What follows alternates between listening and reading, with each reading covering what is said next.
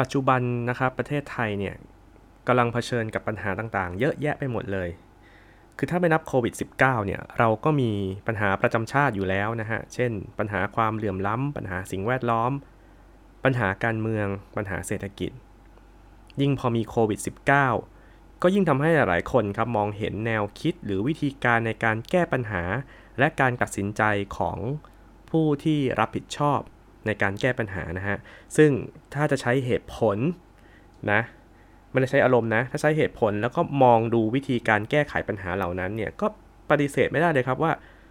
มันไม่ใช่วิธีที่เหมาะสมนะครับ เพราะว่ามันเป็นอะไรที่คุมเครือ ไม่ได้มีคำตอบไปซะทุกอย่าง จะเรียกไม่โปร่งใสก็ว่าได้นะครับ แล้วก็รู้สึกถึงความพึ่งพาไม่ได้ในหลาย ๆ ครั้ง ดังนั้นนะครับหลายๆ คนเนี่ยโดยเฉพาะเยาวชนที่มักถูกบอกว่าความคิดของเขาเนี่ยโดนปิดกั้นนะฮะเขาก็เบื่อเขาก็เอื่อมระอามากนะจนตอนนี้ก็เกิดกระแสครับว่าไม่อยากอยู่ประเทศตัวเองละ ถ้าเกิดจะอยู่จนรอตัวเองโตพอจะแก้ไขอะไรได้เนี่ย ซึ่งก็ไม่รู้ว่าโตแล้วจะแก้ได้หรือเปล่านะครับ ก็เลยมีความคิดที่จะย้ายไปต่างประเทศครับ จนมีการรวมกลุ่มกันคุยกันจริง ๆ จังๆเลยนะ ถึงวิธีการในการจะย้ายไปอยู่ประเทศอื่น ทีนี้คำถามคือเราต้องกังวลไหมฮะถ้าเกิดสถานการณ์แบบนี้นะครับ แล้วปรากฏการณ์นี้มันเกิดขึ้นมันเพิ่งมามันเพิ่งปรากฏหรือว่ามันเคยมีมานานแล้ว เดี๋ยววันนี้เราลองมาคุยเรื่องนี้กันดูครับ กับอาจิรังพอดแคสต์เพราะไม่มีอะไรที่รังยั่งยืน เราจึงต้องเรียนรู้ตลอดชีวิตครับ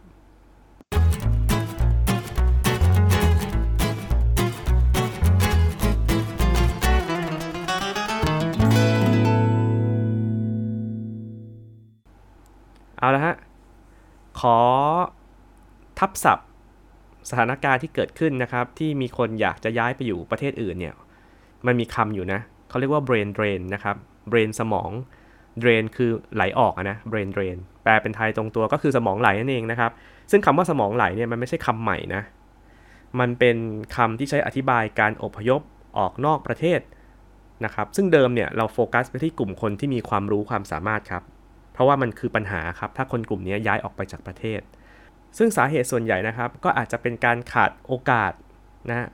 ในการที่จะใช้ความรู้ความสามารถ ความเหลื่อมล้ำการเข้าไม่ถึงอะไรต่างๆนะฮะ ซึ่งพ่วงไปถึงการเมืองสังคมเศรษฐกิจด้วยนะ ซึ่งจริง ๆ แล้วภาวะสมองไหลหรือ brain drain นะครับ เกิดขึ้นมานานมากแล้วนะฮะ ถ้าย้อนไปเนี่ย มันก็มีเหตุการณ์ที่ชัดเจนเลยว่า เกิด brain drain หรือสมองไหลเนี่ยในยุโรปนะครับช่วงสงครามโลกครั้งที่2 ซึ่งในช่วงนั้นเนี่ยมีนักวิทยาศาสตร์ในยุโรปเนี่ยจำนวนมากเลยนะฮะลี้ภัยไปอยู่ต่างประเทศ ส่วนในไทยเนี่ยมันก็เกิดมาอย่างต่อเนื่องนะครับ ซึ่งเป็นปกติหรือเปล่าของประเทศที่ยังยังคงพัฒนาอยู่ไปเรื่อยๆนะครับ เพราะงั้นคนในประเทศก็หาโอกาส ไปอยู่ในประเทศที่พัฒนาแล้ว ซึ่งคนเหล่านี้ถ้าเป็นประชาชนระดับที่เรียกว่ามันสมองนะฮะแล้วถ้าเขาอยู่ในประเทศ แล้วเขาไม่ได้ใช้ความรู้ความสามารถเนี่ย เขาก็ไปทำงานที่ต่างประเทศดีกว่า แล้วส่วนหนึ่งที่เขาย้ายไปเนี่ยก็ไปอยู่ถาวรนนะครับ ซึ่งประเทศปลายทางเนี่ยก็เวลคัมเลยฮะ เพราะว่าถ้ายิ่งเป็นคนมีทักษะความรู้ความสามารถเนี่ยเขาสามารถที่จะได้ประโยชน์เต็มๆเลยจากคนเหล่านี้นะครับ ซึ่งแน่นอนสุดท้ายผลเสียก็เกิดขึ้นกับประเทศต้นทางครับอย่างประเทศไทย ยกตัวอย่างง่ายๆ อย่างเรื่องของเศรษฐกิจ สมมุติถ้าเรามีคนเก่งแล้วคนเก่งเนี่ยย้ายออกไปนอกประเทศกันหมด ในประเทศไทยก็เจอจากคนไม่เก่งนะ หรือคนที่ต้องพัฒนานั่นเอง เพราะฉะนั้นรัฐบาลก็จะต้องใช้งบประมาณมากขึ้น ในการให้ความรู้ความสามารถพัฒนาคนให้ขึ้นมาทดแทนกลุ่มคนเก่งๆที่ย้ายประเทศหนีไป ในปัจจุบันนี้เนี่ยอันเมื่อกี้พูดถึงสมัยก่อนนะปัจจุบันนี้เนี่ย brain drain นะครับหรือสมองไหลในประเทศไทยเนี่ยอาจจะไม่ได้โฟกัสไปที่กลุ่มคนที่เป็นคนเก่งนะครับ แต่อาจจะมองมองในลักษณะของ generation มากกว่า นะครับหรือทัศนคติมากกว่าว่าจะมีคนอยู่กลุ่มหนึ่งที่เบื่อเรื่องของการเมืองอันนี้ชัดเจนมากนะครับ เพราะว่าประชากรของไทยตอนนี้แทบจะเหมือนมีอยู่ 2 ฝั่งนะฮะคือฝั่งที่เชียร์รัฐบาลกับฝั่งที่ไม่เชียร์รัฐบาลนะครับ ซึ่งไอ้ฝั่งไม่เชียร์เนี่ยก็รู้สึกเบื่อหน่ายเพราะทำอะไรไม่ได้เลยนะซึ่งอันนี้ไม่ได้มาพูดถึงถูกผิดนะครับ แต่ว่ามันจะมี 2 กลุ่มแบบนี้ ซึ่งกลุ่มหลังเนี่ยก็จะมีปัญหามาก แล้วก็จะเกิดความรู้สึกอยากย้ายประเทศมากกว่าเพื่อนเลย เพราะอะไรเพราะว่าจริงๆอะถ้าจะว่ากันถึงสาเหตุนะประเทศไทยตอนนี้นะครับประชาชนไทยเนี่ยถึงแม้จะอยู่ในประเทศไทย แต่เขาไม่ได้รับรู้ข่าวสารเฉพาะในประเทศไทย ประชาชนของไทยก็คือประชาชนของโลก ซึ่งเขาสามารถแลกเปลี่ยนเรียนรู้ผ่านระบบออนไลน์นะครับผ่านอินเทอร์เน็ตทำให้เราเห็นรูปแบบชีวิตของประเทศที่พัฒนาแล้ว แนวคิดไลฟ์สไตล์ นะฮะอะไรต่างๆนะครับ โดยเฉพาะเรื่องของการเน้นไปที่ศักดิ์ศรีความเป็นมนุษย์ การให้เกียรติซึ่งกันและกัน ความเท่าเทียมกัน และการปฏิบัติหน้าที่อย่างโปร่งใสนะครับของ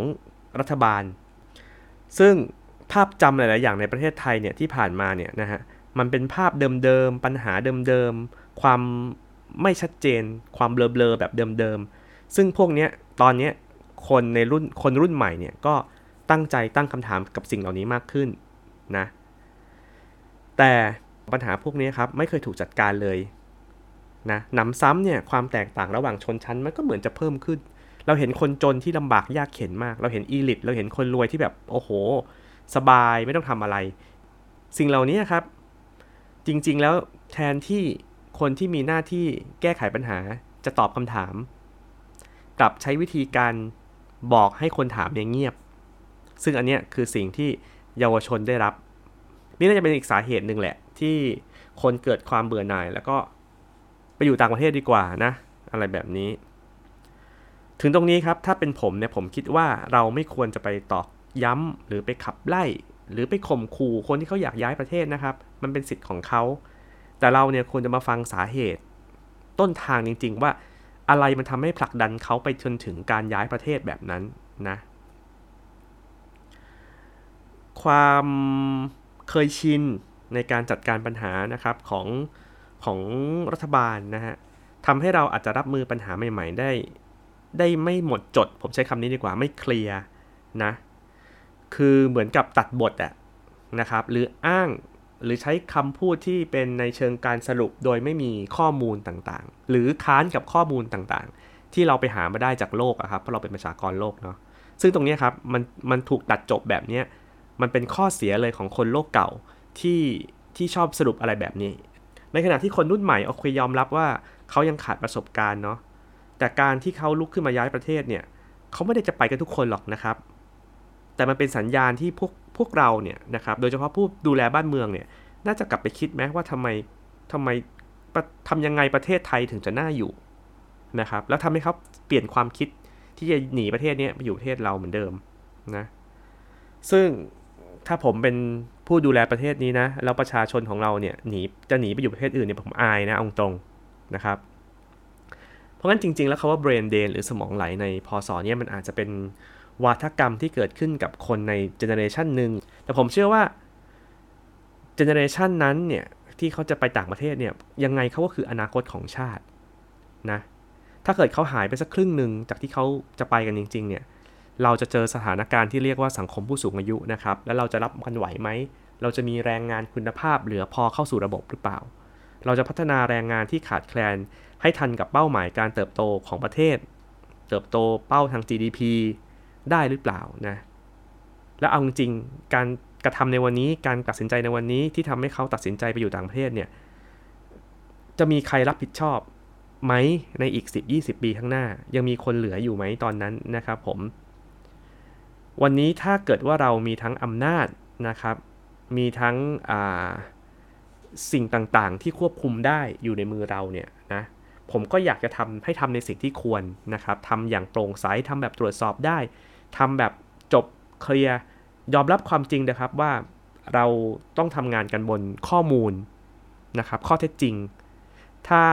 มีคนหาข้อเท็จจริงมาได้ เราก็ต้องยอมรับว่านั่นคือข้อเท็จจริง แล้วเราก็ต้องหาวิธีการในการรับมือกับมัน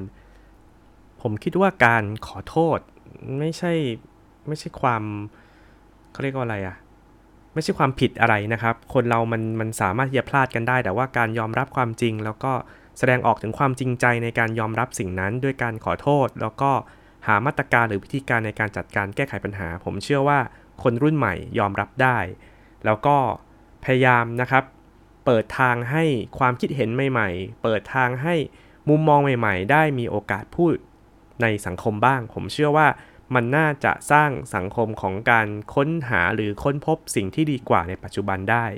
วันนี้เนี่ยปัญหาเกิดขึ้นมากมายครับ แล้วถ้าเกิดเรา ถ้าเราสามารถรวบรวมคนมาได้มากเท่าไหร่เนี่ยก็ยิ่งเป็นประโยชน์ อย่าพยายามใช้ความเข้มงวด หรือว่าการจัดการความคิดเห็นต่าง แบบเดิมๆนะครับแบบที่เราเคยใช้ได้กับโลกสมัยก่อนนะฮะเพราะคนเหล่านี้คือคนที่สามารถค้นคว้าศึกษาหาข้อมูลนะฮะมาตั้งคำถามกับเราได้ และถ้าเราเป็นผู้บริหารประเทศ เป็นผู้บริหารบ้านเมือง เราต้องมีหน้าที่ตอบครับ แล้วอะไรที่มันใช่อะไรที่มันไม่ใช่ ก็ขอให้มันใช่และไม่ใช่อยู่อย่างนั้น ผมเชื่อว่าความตรงไปตรงมา ความโปร่งใสของการจัดการบริหารบ้านเมืองเนี่ยจะเป็นสิ่งหนึ่ง ที่ยึดโยงให้กับผู้คนนะฮะไม่อยากย้ายประเทศหนีไปไหน เพราะว่าเขาเนี่ยรู้สึกถูกปฏิบัติเหมือนเป็นส่วนหนึ่งของสังคม เป็นส่วนหนึ่งที่ถูกมองเห็นและให้เกียรตินะครับให้ความเท่าเทียมในฐานะประชาชนไทยที่สามารถที่จะสร้างสรรค์ประโยชน์ต่างๆ ให้กับประเทศได้เท่าๆกันทุกคนนะครับ ฝากไว้กับอาจิลังพอดแคสต์ในเทปนี้ครับ ขอบคุณที่ติดตามและพบกันใหม่ในโอกาสหน้า วันนี้วันนี้สมควรแก่เวลาครับลาไปก่อน ขอบคุณและสวัสดีครับ